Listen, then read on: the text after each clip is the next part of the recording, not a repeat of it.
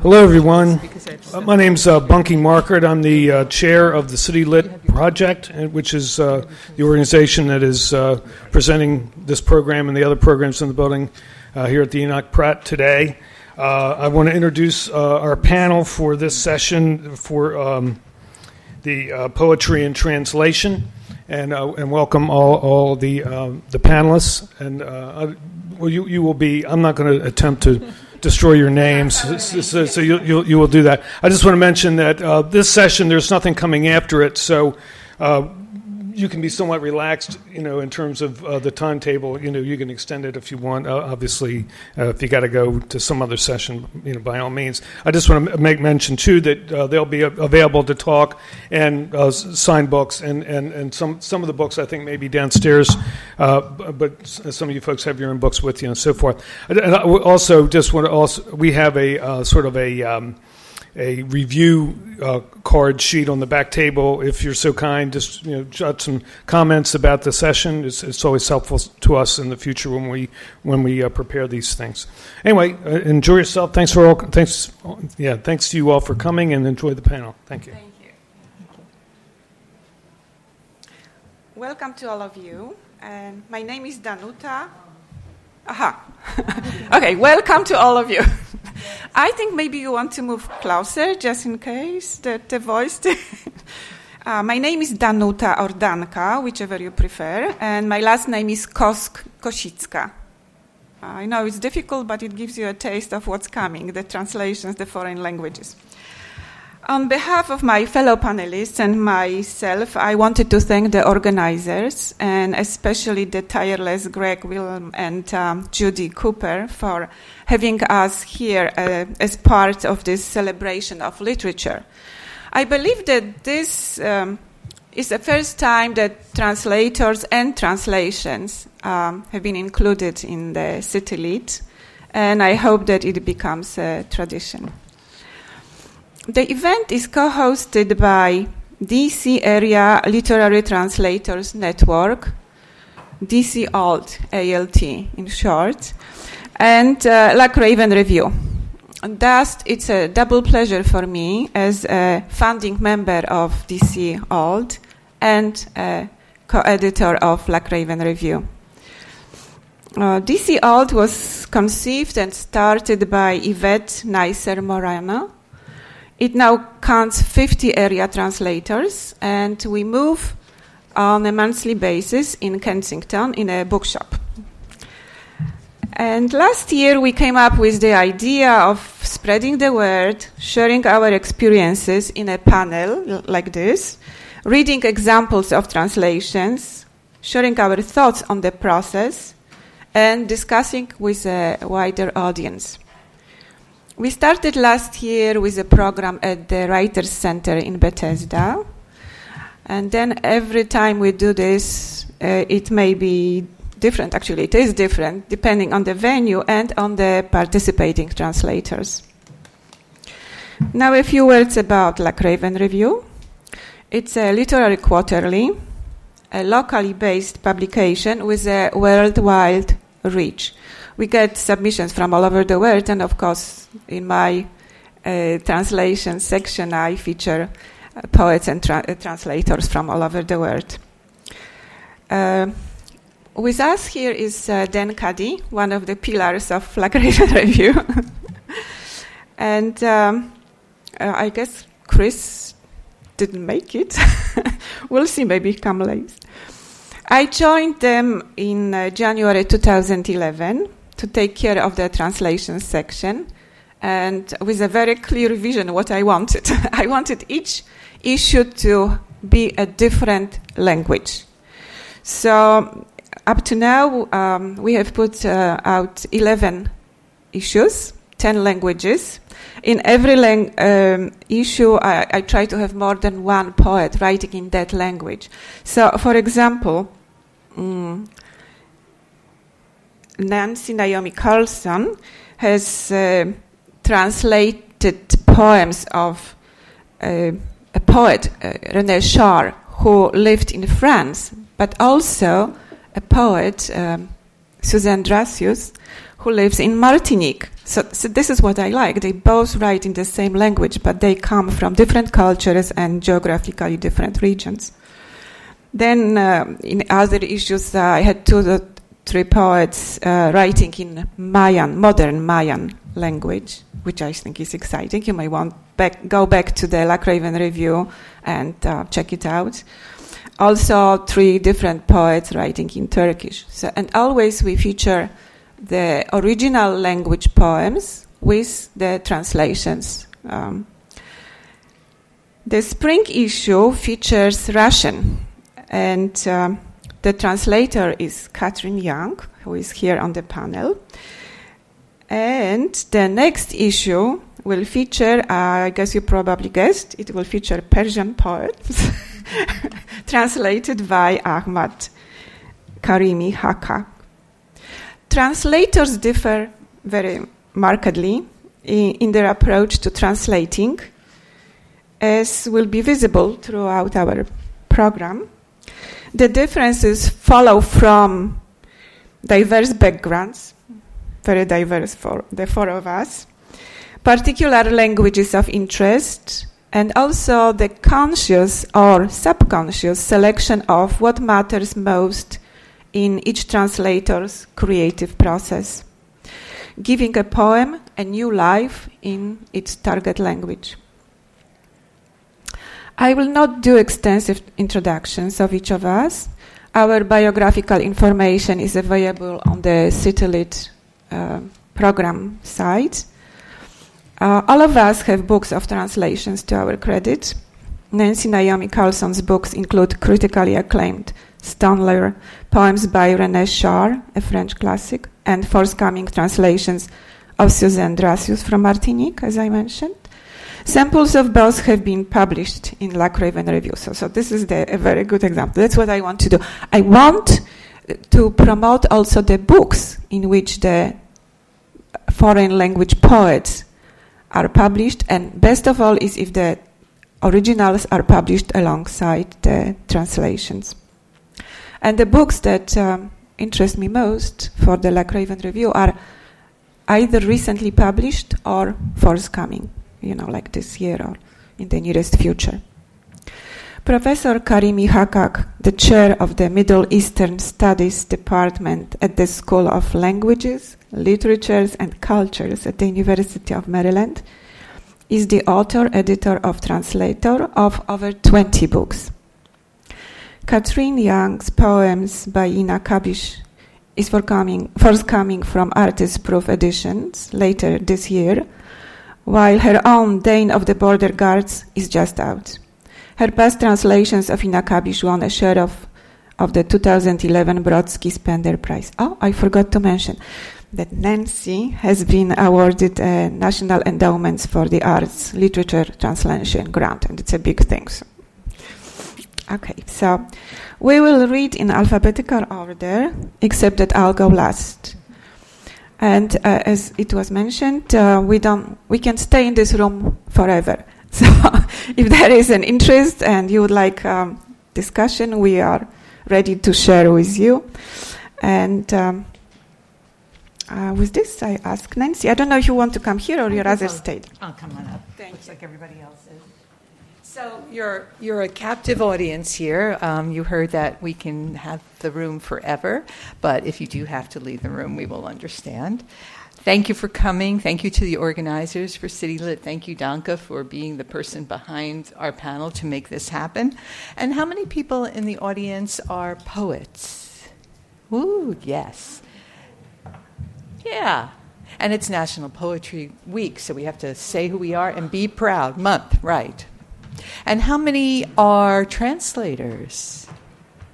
Ooh, so that's very interesting that you found your way here. Uh, that was my next question. How many of you are speakers of other languages besides English? Yes? yes, but right, right, so that does it too. Well, I thank you for coming this afternoon. We're each going to be very brief, and then we'll save time for question and answer.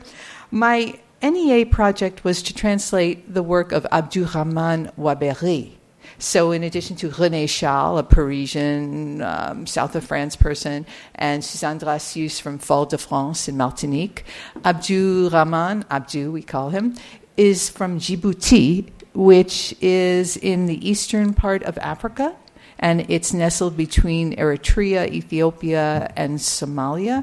And they speak French and it's very tiny. It's about the size of Massachusetts, and the political regime is a little bit dicey. So when I asked Abdou, should we organize a reading at the Djiboutian embassy?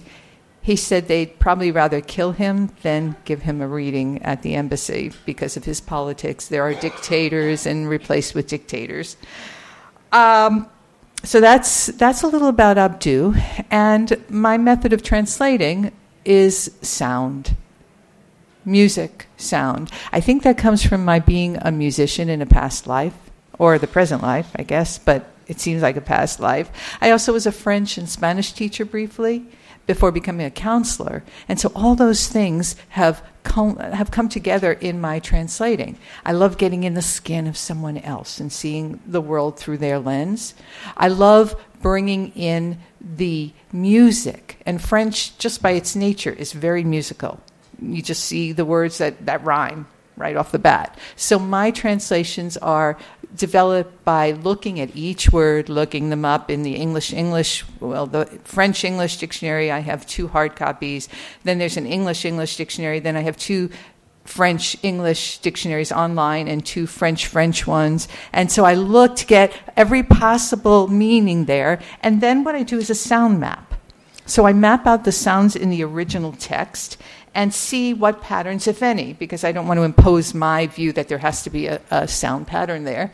And I color coordinate it. So for the poem that I'm going to read by Waberi, this was the first stanza, and this was the sound map. And can you see the, the, the colors coming out? So it hit me that there were, the yellow was the same sound, very very similar. Well, it's a very popular, common sound in French. It's an e E. It doesn't exist in English, so it makes it hard to do the same sound. Plus, if you try to do the same sound, it's you usually to keep the meaning and get the same exact sound. That's really that, that happens in a blue moon. So the sound d'évaluer, foudroyer, déposséder, avait, entrer, avait, disperser, désormais, that A sound, and it has to be stress sound. So I had to make sure that in my translation, I had some repetition of sound. Not so great, but at least some. I had here the ass sound, devalued, vowels, had, vast. And that, that's in that color. But then the fun part, alliteration, I think I'm pretty good in alliteration. He does a lot of D's. And the sound, the effect of the D's, dévaluer, foudroyer, déposséder, there was one with two D's. Um, dans, disperser, désormais, and the last word, monde. So the effect of that D sound is powerful. It's in your face. It's saying, This is what I think, and take it or leave it. And I was fortunate and lucky that I was able to find words in the same stanza with the D underlined here, devalued. That was a good one. I got two of those. Degraded. Three, deprived, had, and the last word, world. So it, it sounds easy. Yeah, here it is. It, it takes hours to, to get that there. And then I noticed there was another little uh, theme of E. E. That sound E is not in English. We have E. We kind of diphthong things. We're more relaxed when we speak English. But that E sound is a very crisp sound. And he had here souris, l'Afrique, and nourrir. And I thought, again, this is one stanza. So, yes, coincidence could be, but the fact that they're so close there and repeated. So, I was able to come up with, instead of E, I had I, smiles, deprived, and I kept those close together to mimic the way it was in the original French with the souris and the Afrique together. So that's a little bit of my process, and I'm going to read the poem Eight Faces. Huit Visage, and these were based on faces of African people. And there are, there are eight stanzas, and Abdu describes one portrait, a black and white photo, and then moves on to the next one. So I'm going to start with the one that I'm going to read French English, so you'll hear some sounds here. And this first one, I, I guess you all want to hear what kind of job I did with it. So here it is in its totality. Huit, visage. La voilà qui sourit, pourtant l'Afrique dévaluée, foudroyée, dépossédée de tout ce qu'il y avait dans ses entrées, tout ce qu'elle avait pour nourrir ses enfants, dispersée désormais aux quatre coins du vaste monde.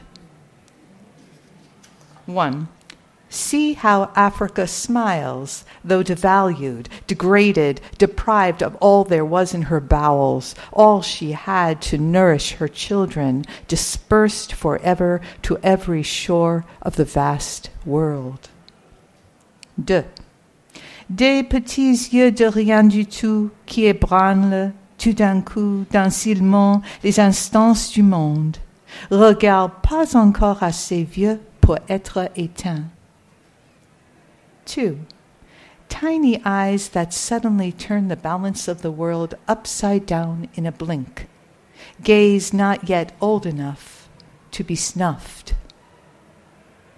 3. Voilà le migrant rural, il semble avoir perdu son frère, le pèlerin de la ville qui sillonne les quartiers. 3. Here is the rural migrant who seems to have lost his brother town's nomad, crisscrossing districts. 4. Certains restent là, assis, à regarder le temps passer sur eux. D'autres se dépoussièrent, se lèvent et marchent droit vers l'ouest, cas sur des mirages. 4. Some are left here, seated, to watch time pass. Others dust themselves off Get up and walk toward the west, upright, course set for a mirage. 5. Camper sur un sur six yeux quant à soi, se soustraire à l'œil glouton des caméras. Regardez le ciel. Le sablier du temps, lui, s'est accéléré. Le naufrage de la vieillesse à portée de main. 5.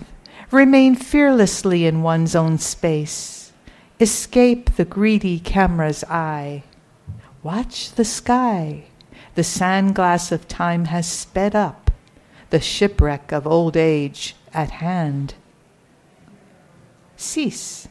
Photographier quelqu'un d'un entier, avec son poids de sourire, de mémoire et d'histoire qu'on devine par moments dans la lueur tremblante de ses yeux. 6. 6. Photograph someone's core with the weight of smile, memory, and history guessed at, flickering now and again in eyes. 7. Visage orné d'un maigre sourire, juste quoi se frayer un chemin dans une foule tantôt hostile, tantôt ami. Un maigre sourire peut-être, mais une sérénité, gagnée de hautes luttes à force de contrer les coups de crampon du destin. 7. Face adorned with a thin smile, something to make your way through a crowd that's sometimes hostile, sometimes kind. A thin smile, perhaps, but a calmness hard won by countering blows from destiny's cleated souls. 8. Il ne paraît pas perdu dans le temps, il s'entête à nous sourire. Il est beau, il est fort, il est noir et jeune. Il tient à croquer à pleines dents à l'igname de la vie. 8. He doesn't appear to be lost in time and persists in smiling at us. He is handsome, strong, black, and young. With gusto, he'll feast on the yam of life. Thank you.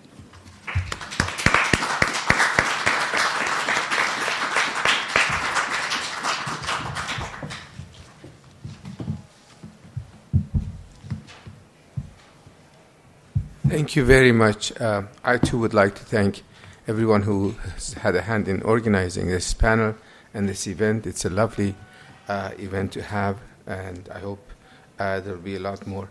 I come to you with the greetings of my uh, friend, the uh, Iranian filmmaker Abbas Kiarostami, whose name you may have heard.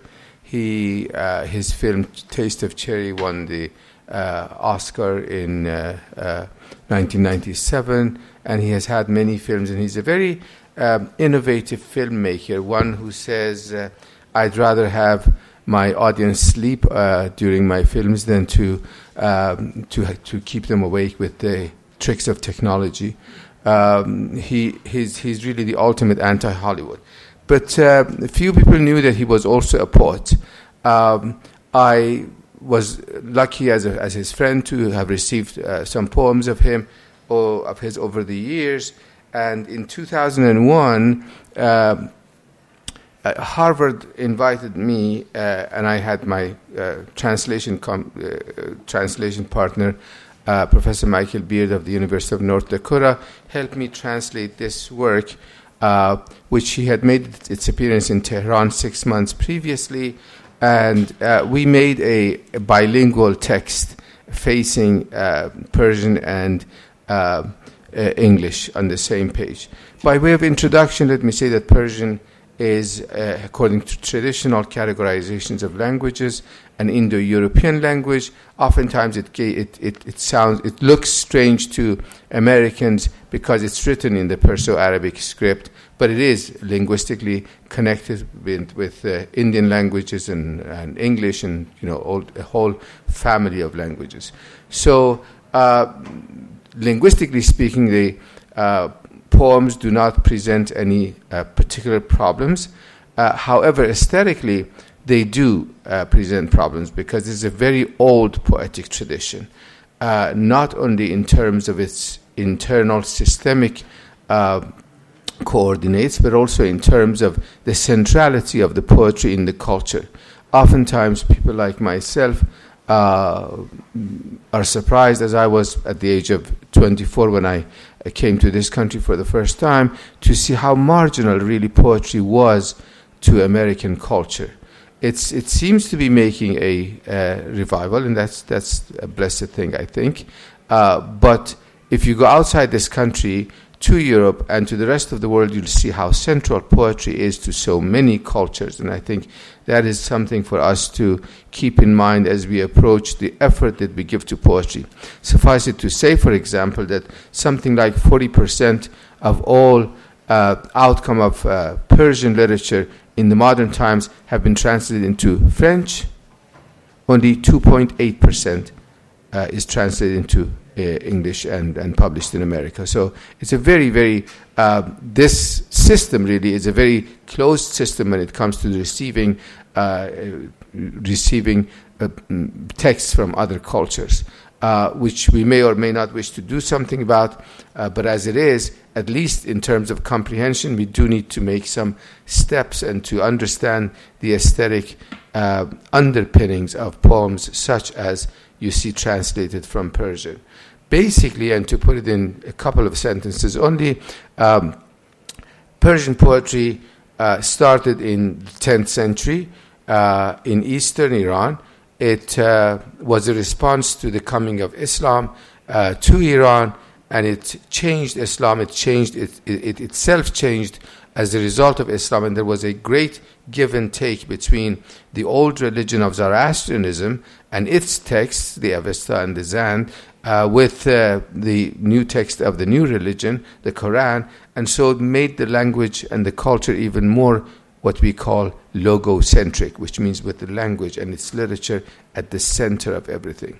In the, this tradition, in many classical texts that uh, we use in this country, and we know uh, in Persian poetry, it, there are sets of contra- contraries and complementarities that form the struts and beams of Persian poetry.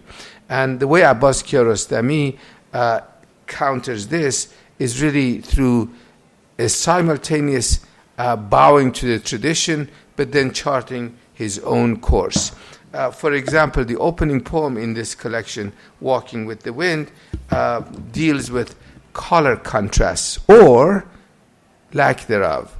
Uh, it goes, the poem goes, in our translation, a white foal emerges through the fog and disappears into the fog. Uh, at first glance, it seems like uh, we are seeing nothing because everything is white. The foal is white, and, and fog, as we know, is white.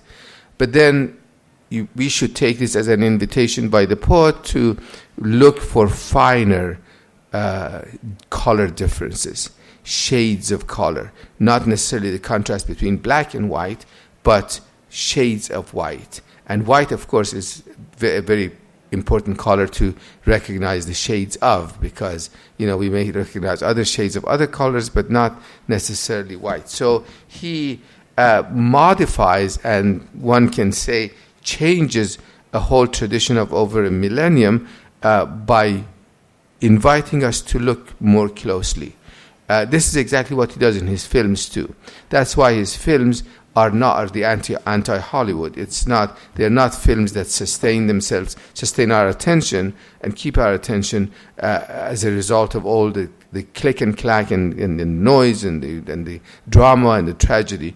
It's it's it's a very slow moving narrative, and sometimes there's only a hint of the narrative. The rest is just a series of images that we are invited to contemplate.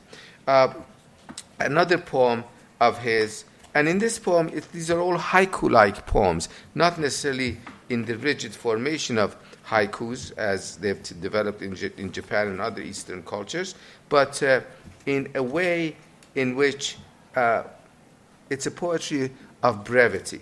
It's a poetry that does not take too much of your attention nor too much of your time.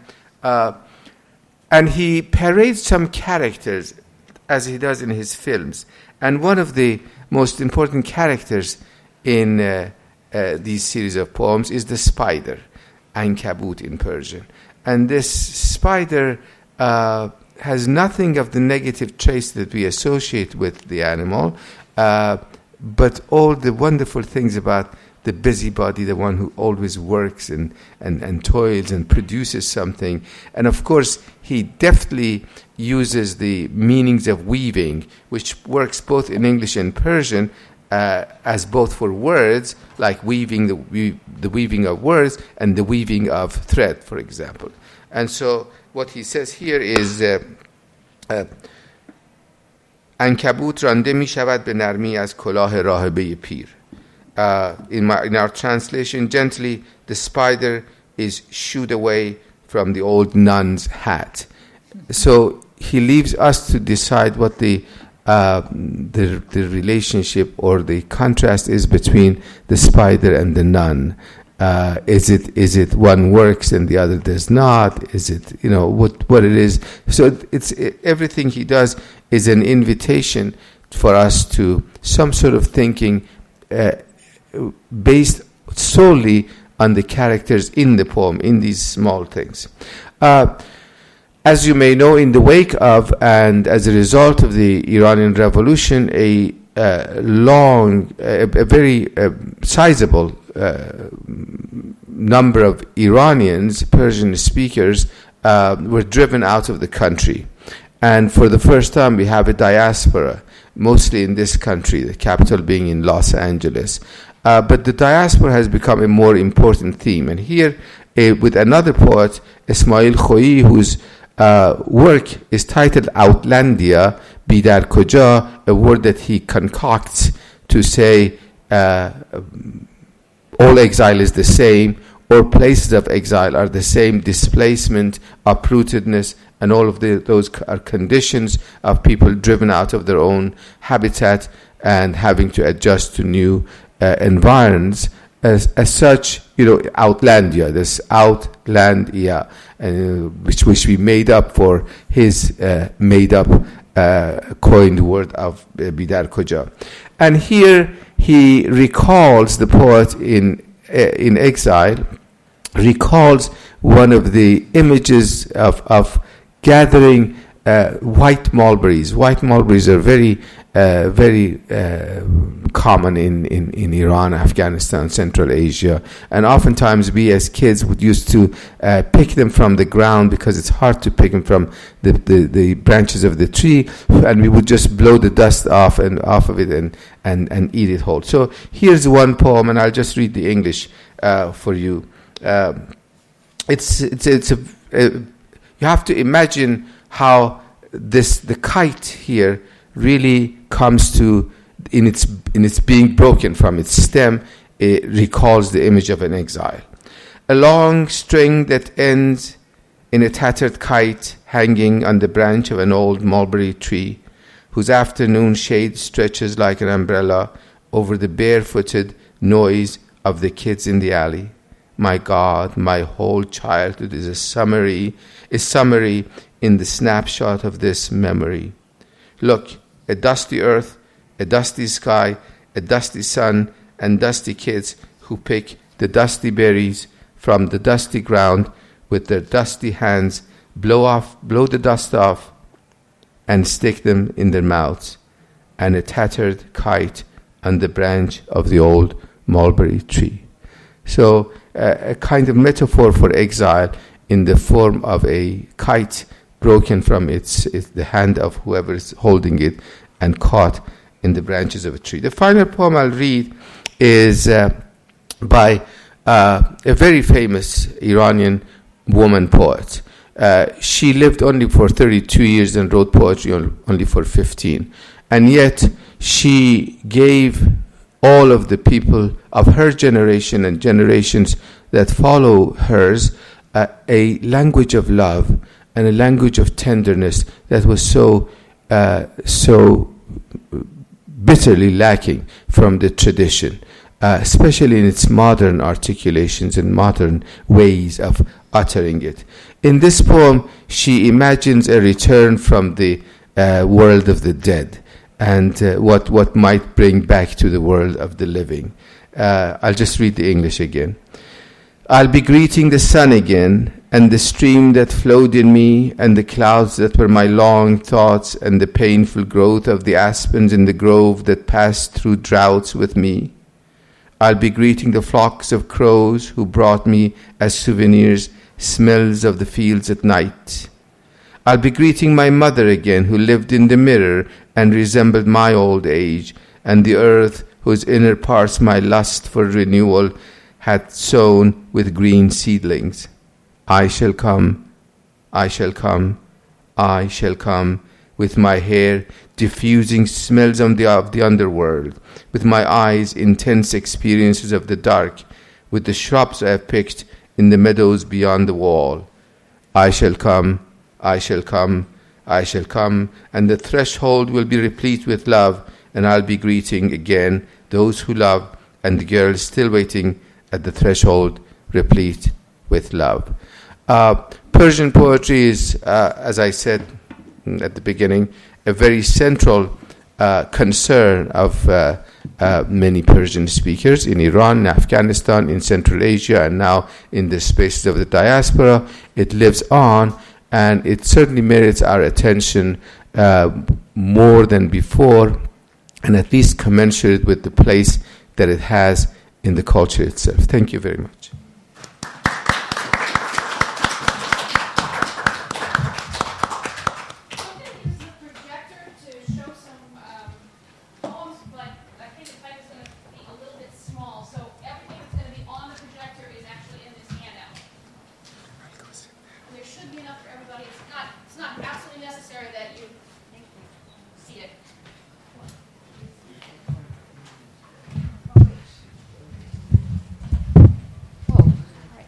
So let me see if I can get this hooked up.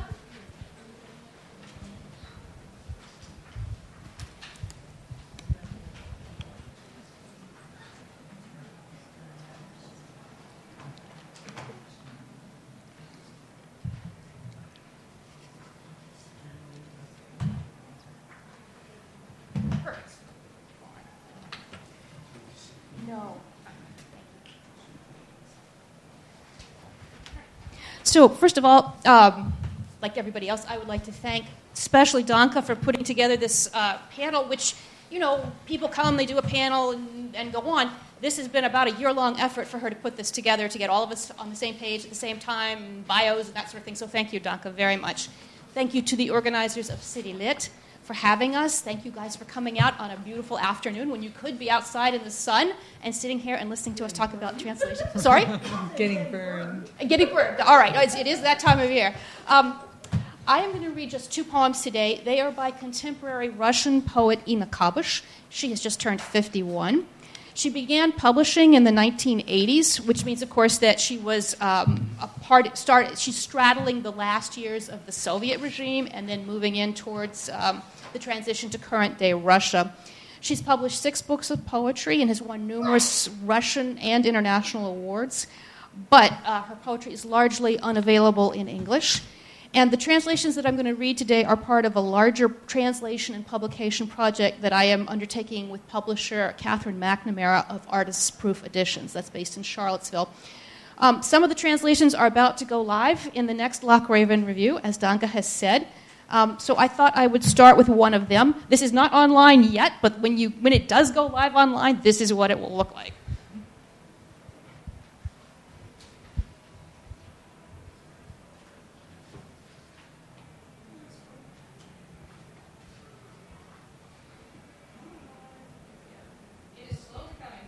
I am not a technology person. Again, I'm sorry it's so small. I didn't realize the screen was going to be so small. So this poem was written 20 years ago on the eve of Russia's disastrous incursion into Chechnya. If you remember that, it's still ongoing.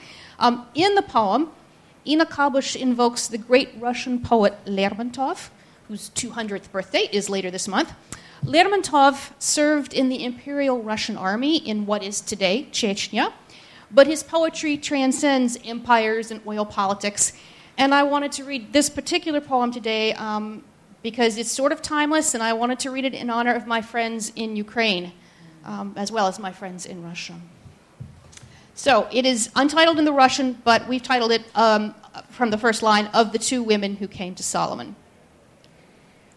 Of the two women who came to Solomon, one was a man only a man would say, Cut it in two. For he did not give birth. And principle for him is more important than life. A man always divides into Ghibellines and Guelphs, into white Guelphs and black Guelphs, into blacks and whites, into white and red skinned, into reds and whites a man divides, a woman multiplies.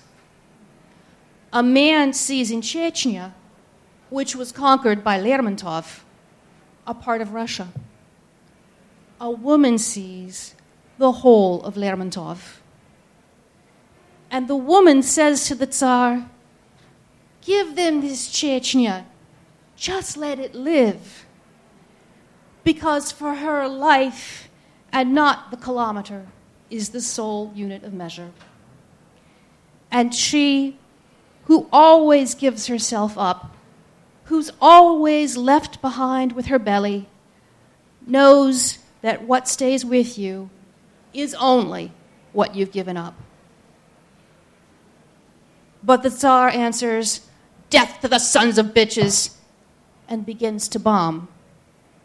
Because he's a man and not Solomon.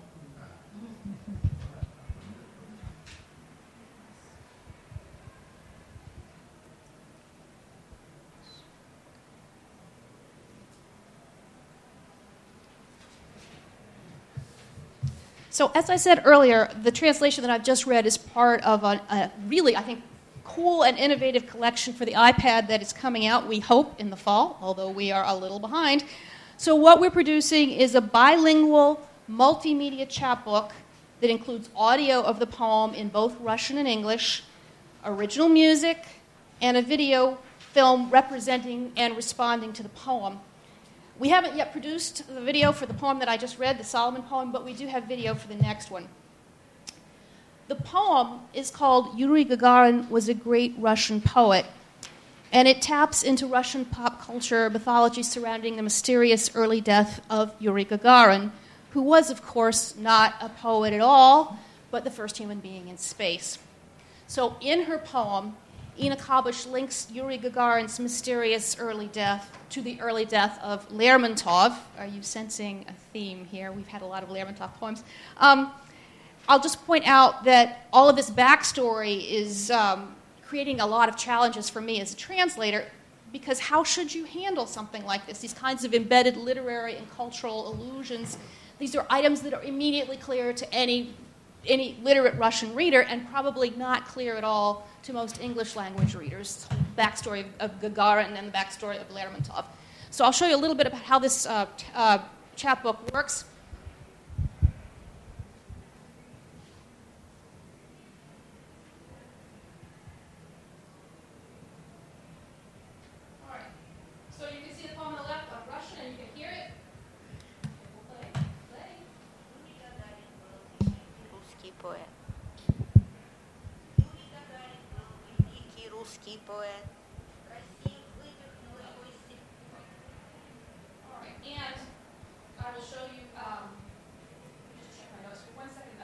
Show you the video next, but I wanted to just give you a sense of what we can do with this technology. Um, I'll read you a poem in English. That's what I wanted to do. All right. And that's the one on the third page of your handout. Yuri Gagarin was a great Russian poet. Russia shoved him out of herself into the sky, as if into exile, as if to the Caucasus. And he boarded a carriage, that is, a rocket, for the path of rockets, that's the path of poets, said, Let's go, and smiled his Gagarin smile. And in that smile was the whole earth, the very best that's here. Earth in blue radiance. News to the sky from humanity. Because the poet's the one who speaks with the sky overcoming gravity as if it were the language barrier.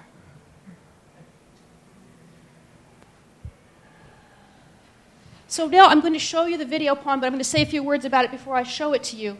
Um, if you are interested in translation theory, you will note in the video that we paid attention to the performative, locative, and interpersonal functions of translation. Um, we use the power of digital media to locate the poem's subject and the poem itself in time and space, and also in its rightful intellectual and cultural tradition. Now, the Gagarin poem that I just read you is a really good one for this type of treatment uh, because in it, Kabysh, the poet, explicitly references Lermontov in her choice of subject matter, her images, and a quotation from one of Lermontov's poems that she embeds in her text. That's the line about the earth in blue radiance.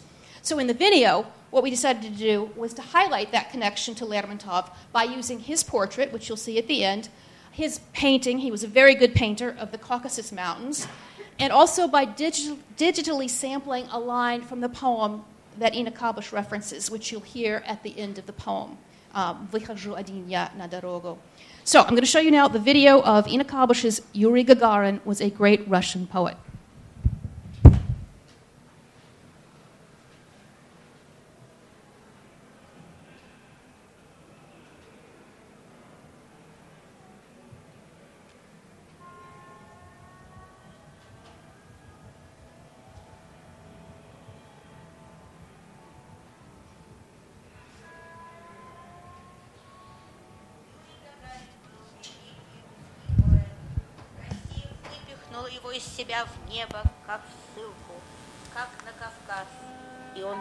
Карету, то есть в ракету, ибо путь ракет, поэтов путь, сказал, поехали, и улыбнулся своей гагаринской улыбкой.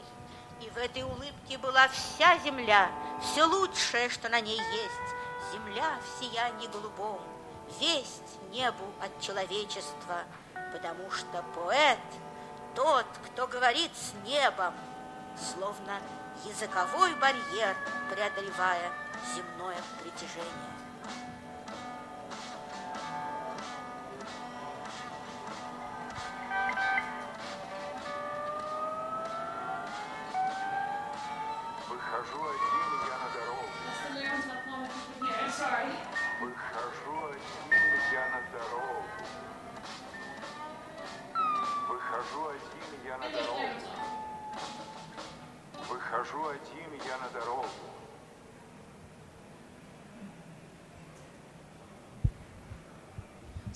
I'm sure you probably had trouble hearing that. I'll be happy to play this for anybody afterwards when you can come up and actually hear it um, more closely. There was original music um, composed for this. Um, this is a really cool project. As far as I know, nobody's doing anything like this with translation.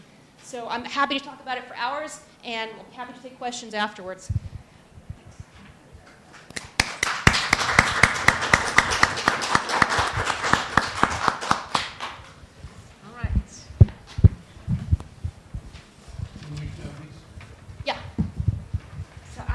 translate from Polish to English, and um, I've, uh, I'm an author of two books of translations. Uh, these are bilingual books, poems by Lidia Kosk, and on one one side you have the Polish original, and then the translation is on the opposite side.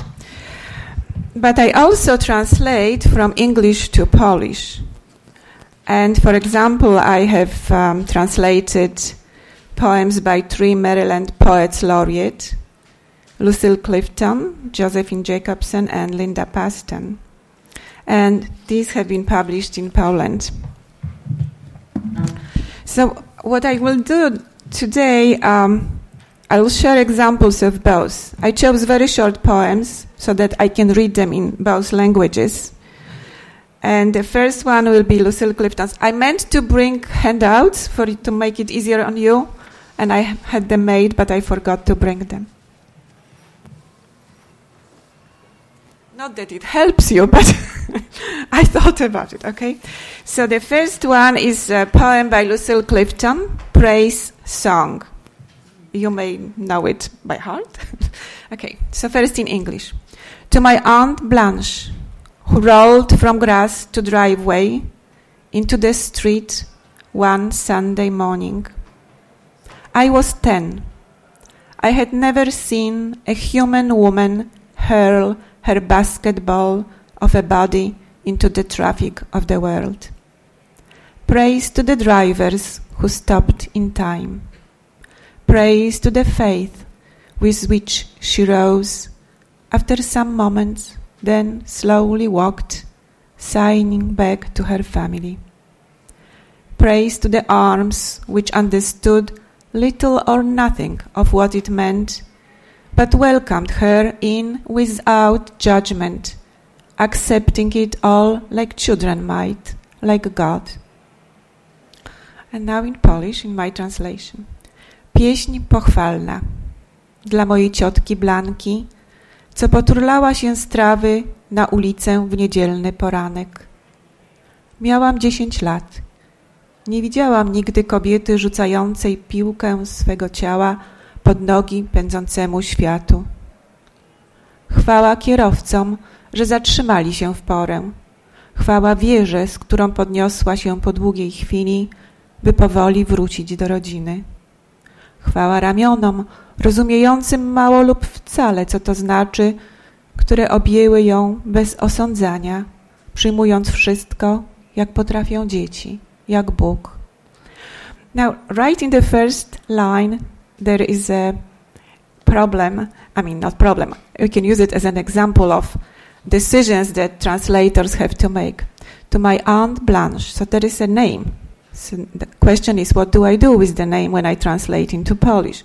So I was going back and forth because, you know, the name might be very important for the poet. And, but then, of course, if it's strange sounding in the new language, and we want the poem to work in the new language. So I decided to change it. So that's why it's dla mej ciotki Blanki. The name is Blanka as opposed to Blanche. Now the ending Blanka is A, but in the poem it's Blanki, I. That's because Polish is characterized by a very, uh, this is so very different from English, abundance of inflectional forms, which mean, we, and in particular with regard to nouns and um, adjectives. So that means that the endings of nouns and adjectives change. So that's why, because it's a, we have seven cases so for nouns and um, so that's why it's not blanka, but it's blanki. Okay, so this is the kind of thing that will, uh, if you would be interested in more uh, to hear more about it, I will be happy to do that in the uh, discussion part. But then I, am going to the other poem, the one that I translated from Polish to English, and I chose the poem uh, by Lidia Kosk titled "From the Window of My Apartment," and it comes from this book. And the reason I chose it is that last night I we got the video made to this poem. So. Uh, I think this is a very interesting situation when I translated the poem from Polish to English, so it got new, new life in, Pol- in English. Last year, that English version was set to music. So it was translated into music and it was performed by choir at the McDonogh School. The um, composer is uh, Philip Olsen, who is the choir director and teacher there. And now it's being translated into video art by one of the students at McDonogh who got interested and is doing this as a project. So I would like to show the video and I hope it will work and then you can hear it. Now it's not a final product. It doesn't have titles. Oh, wait, wait. Just a second, wait. Pavel, could we wait? Pavel, could we wait? or it's independent of our desires.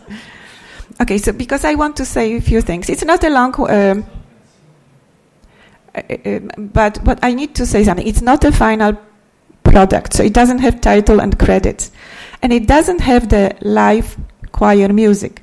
What you will hear is the digital choir. Okay, so that's why it doesn't have the English words. So I first have to read the words to you. because the poem starts with the poet, Lidia Kosk, reading her poem in Polish. And then the, the choir starts, and then only at the end you see the book and the English version. So I'm reading the, my translation. From the window of my apartment. Above the apartment house, whose windows exchange looks with mine, the moon got stuck among the rocks and boulders of clouds. He kept hanging there stubbornly until I forgot that I had broken with him permanently, until I forgot that my soul did not sing anymore, until all of me was a song So, if we could ask the video.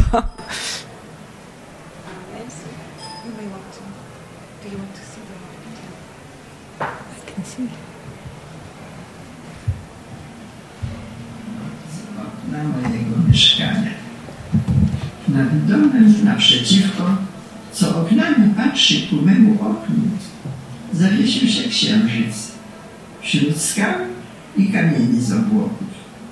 Nie wisiał długo, wytrwale, aż zapomniałam, że z nim zerwałam na stale. Aż zapomniałam, że w duszy już tak dawno brak grania. Aż cała byłam z Thank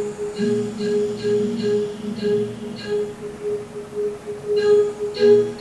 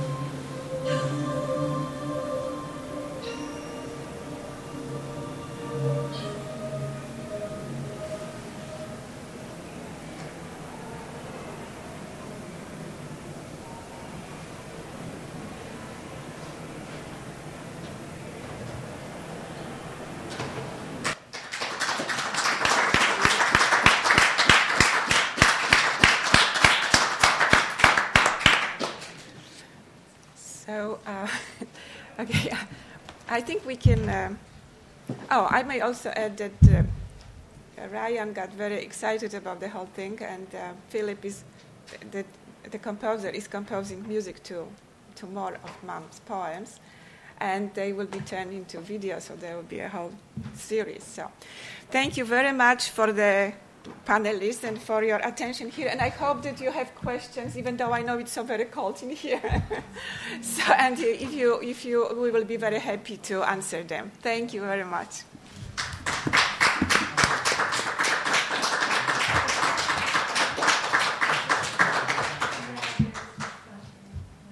I think we, if you had some hot coffee, that would be good. Yeah. Question for the gentleman. You told us that that was a woman poet who was very famous, but you didn't tell us her name. I'm sorry, I apologize. Yes, Forugh Farrokhzad, like other Persian names, my own included. It's a long name. I, I'll give you the book so you can, you can actually take a look at it. Forugh is the first name, that's F O R U G H, and Farrokhzad, F A R R O K H Z A D. And oftentimes, when you come across transliteration problem, people may translate transliterate differently because you know you have to rewrite the letters and reduce sounds into the sounds of the, the letters of the new language. So you may come upon various spellings. But uh, she, she's, she's very well known and she, she does have a presence on the internet because Iranian women after her have kept her up, her reputation up, and uh, have presented her poems in various ways on the internet. Is the Persian poetry in Farsi? Uh, yeah, Farsi is like Deutsch or Espanol it's a Persian word for Persian. That's why we try to discourage the use of it when speaking English, because it's like saying, I know a little Deutsch, but I don't know any Espanol. Uh, languages have different names in other languages. It's, this phenomenon is called exonym, which means names elsewhere. So the, the, we think the, bet, the better word is Persian. Besides, of course, it's got thousands of years, years of interaction with the West and more recently with English which if we use the word Farsi, that gets erased. Pleasure.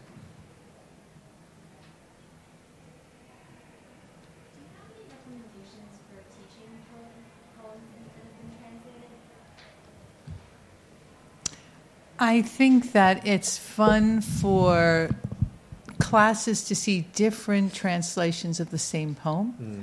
and then they can examine the feelings and the reactions that they have to each of the translations, and students can learn to see what's more effective, what maybe is not so effective, or the same line in the original text becomes goes in a different direction in in two different translations. Um, and I think students get engaged with that.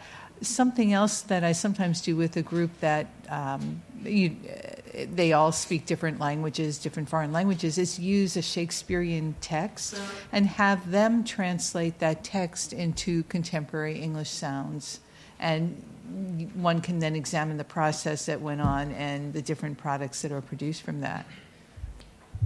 I think if you read reviews of translations, um, it's sometimes possible to come away with the notion that there is some perfect translation out there and that we all have to kind of work towards that. And I would encourage you to think differently.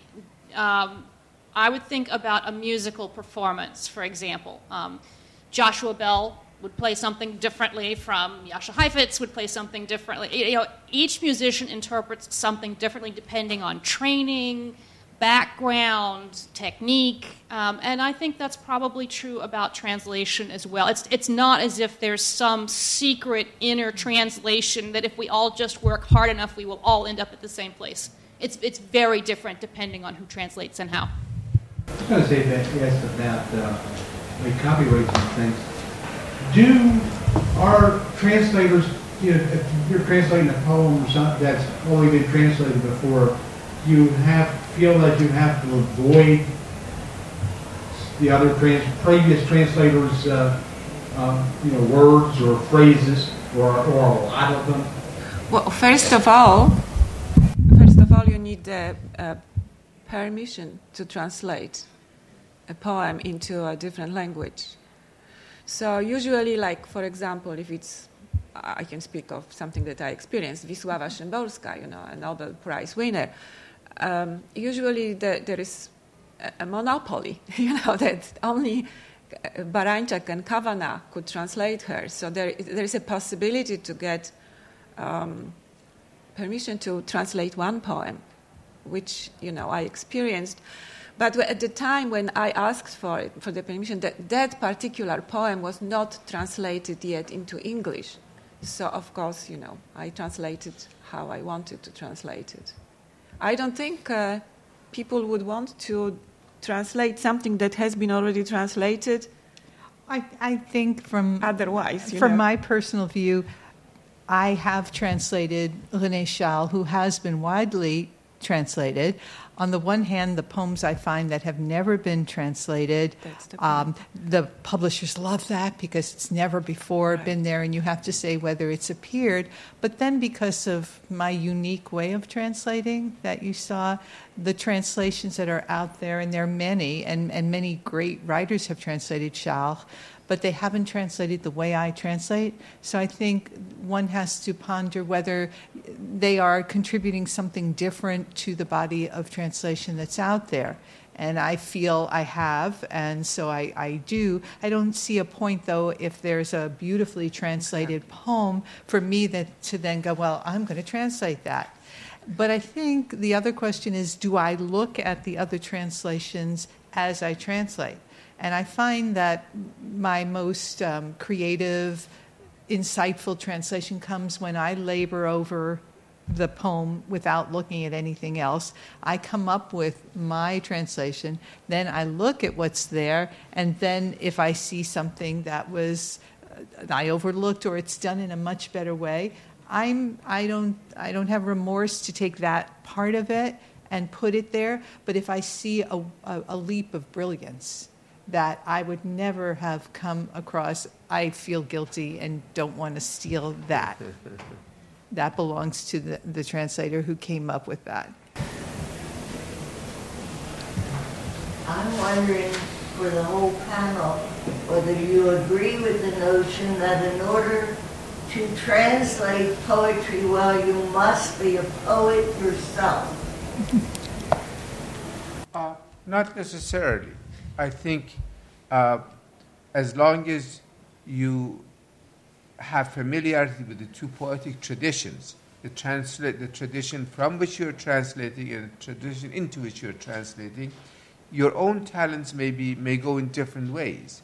Uh, oftentimes, translation, especially from remoter languages such as Persian, Arabic, let's say Tagalog, Turkish, those languages, people are under the uh, assumption that it's, it's sufficient if they know the two languages.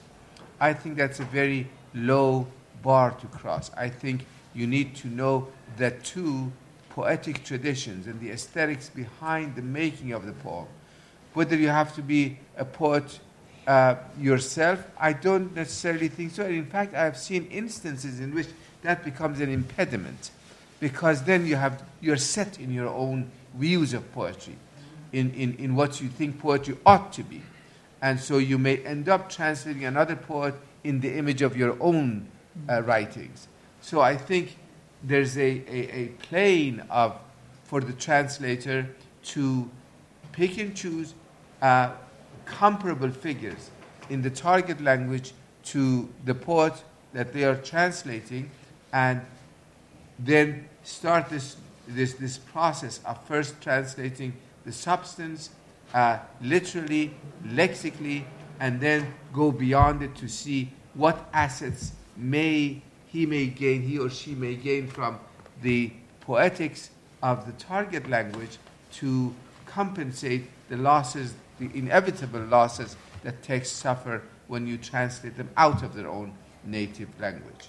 So then you don't feel that having translated a poem, you have produced a new poem, another poem. Sure, you have produced, but that does not that does not make you a poet necessarily, uh, because there, you know, there's there's this notion of the invisible translator, the notion that you first stand in the middle between the text and the and the new reader, and then you have to reduce your own your own role to a to to a minimum, shall we say, uh, to simply transmit a precious gem, let's say, from one, one language to another language.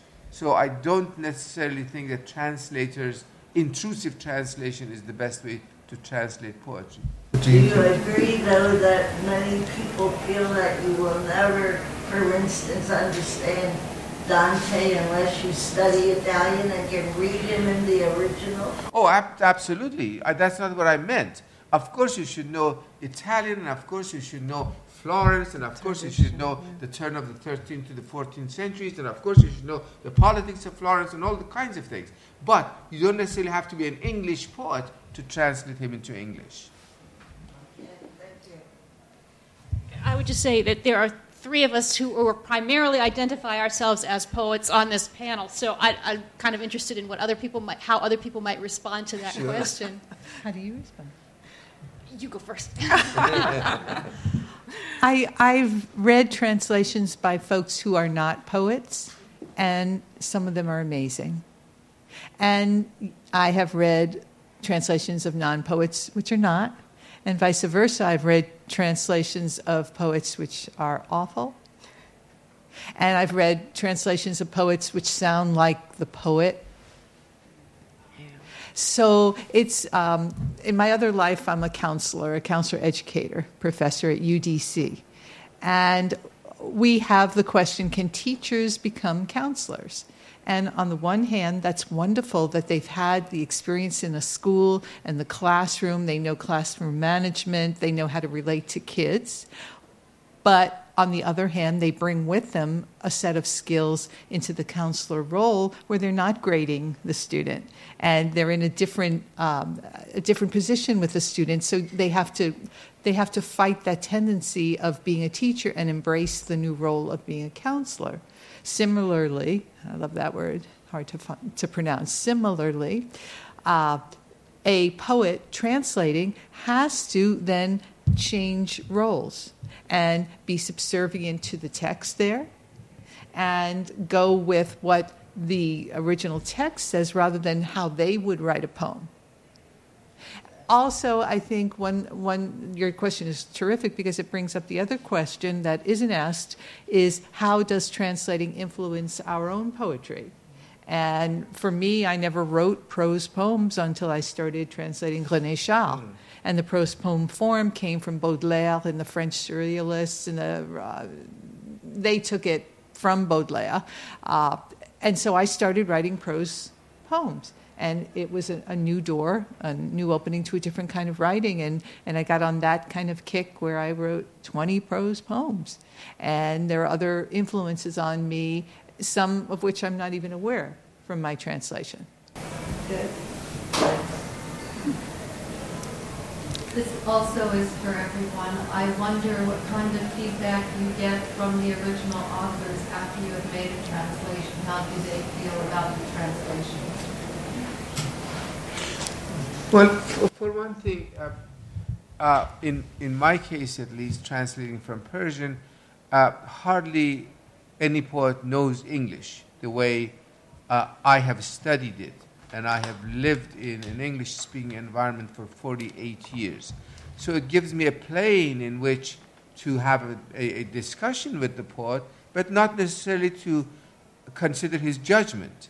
Oftentimes, poets are very deeply rooted in their own cultures, which precludes their excursions as cosmopolitan pickers and choosers of languages and poetics and so on and so forth. So I don't really give much credence to the original poet. If, if, I, if I need to, I, you know, for one thing, I really think at the end of writing a poem, the poet himself or herself is reduced to another reader. So that text, that text has its own life and it has its own claim on coherence. So it is something for me who knows both languages, knows both literary traditions, I would be in a much better, and is not a poet, by the way, would be in a much better position to do the diligent or the drudgery of translation, if you will, objectively without being bound by one's own poetics or without being bound by any consideration of the, of the original poet or even the, or, or even the, the, the, giving language, the, the original language, the source language. I translate for my readers, and I assume that they do not know the language. It would be, it would be hardly appropriate for me to translate Persian poetry for someone in, into English for someone who knows Persian already. They should read the original. But I am, I am a mediator to those people who do not know Persian and its, its beauties, and that's, that's where I see my responsibilities. Something else I'll say about that. Um, I, my figures are not exact, but they're close. Something like only 3%, of, maybe it's even less, 3% of the books that we publish in America in any given year are translations. And that's not poetry, that's everything. That's the instruction manual for how to run your, you know, uh, computer. And, and, and it's, I mean, it's, so it's a very minuscule amount of the world's literature coming in our door at any given time. And my experience with, with the poets that I work with uh, is they're just so happy to have something out in English because the market, I mean, the world is speaking English, and they would like to have their work in English too. Um, I will say, though, I do have one poet that I work with who speaks very good English, reads English well, um, and it's sort of frustrating to work with her because she wants to argue about A's and ands and these and articles that she doesn't quite understand how to use in English, even though she's a very good English speaker, and we communicate in English. Um, so that can be sort of a, a, translating in the digital age is quite different. I mean, I translated before the digital age. Uh, it's quite something to be able to get on your email and email back and forth with your poet about, well, did you mean this and did you mean that? Um, it's great in many ways, and it's also frightening in others because the world is much, much smaller. Um, and uh, you do have to respond, and I think it's, I mean, obviously, if your poet doesn't understand why you've put a or then or the in their poem, I feel like it's my responsibility, to, not necessarily to change it, but to at least be able to explain to her logically about why I did that. There's a whole um, story that goes behind the relationship of the translator and the person tr- that um, he or she is translating.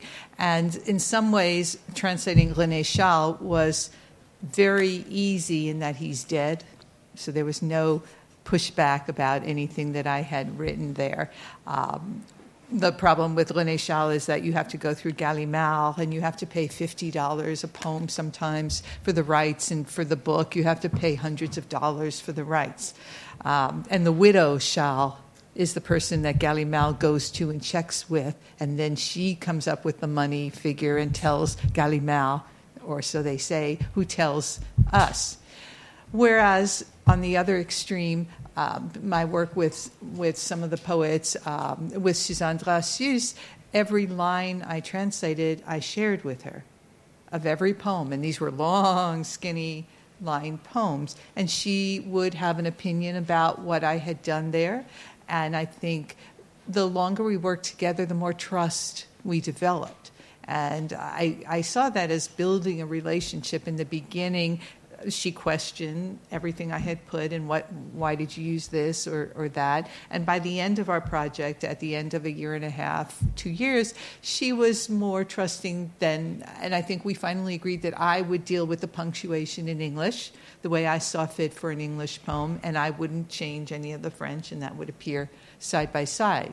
With Abdou, Abdul lives nearby. I discovered him on Facebook and thought, Djibouti, how exciting. He was a visiting professor at GW. So we met for, for coffee at Starbucks. We sat down. I said, Hey, I want to do your collection of uh, poetry. He said, uh, Hey, that'd be great. Um, and then I said, i am going to do the, the draft for the NEA. I needed 12 pages of poetry he went off to Paris on break and I couldn't reach him and it was due, but I wasn't going to send it in without his looking at it.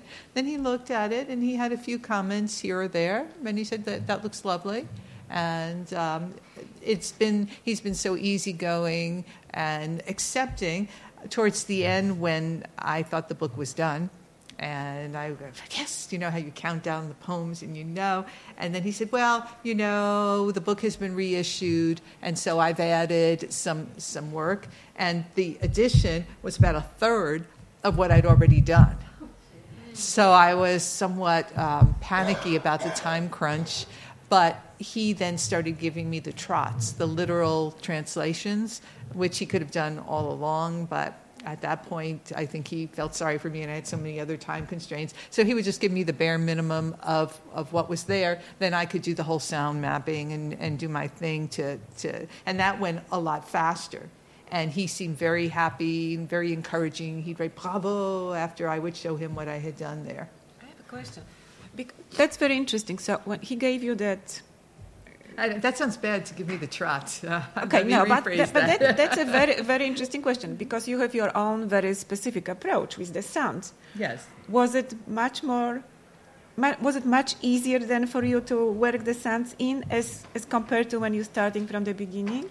I think that it was because um, part of it is I'm not a native French speaker, so to not have to puzzle out with the line breaks in the syntax what the meaning was it made it a lot easier. Then here were the words, and then I could go and look up each of the words in my own little way to get the, the sounds.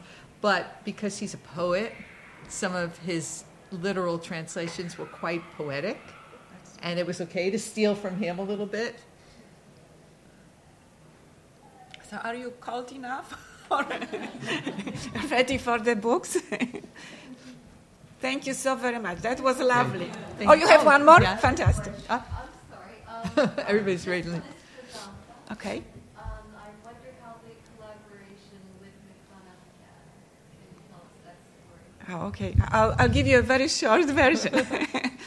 um, Kathy Corcoran, here in the audience, she uh, was teaching uh, uh, literature.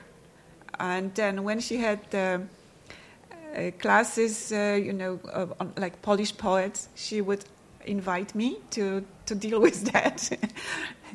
and also, coming back to the uh, question before and Nancy's answer, um, the translations, comparing different versions, tra- comparing version, translations done by different people. So that's what I did in one, one or more of the classes.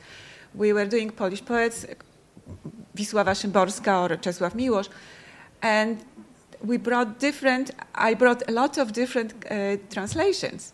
Most of them were done by people who didn't have uh, permission to do that. so we could really, and uh, you know, many other poets, not just Polish poets. But that was really great. Uh, students under, okay, Kathy wants to say.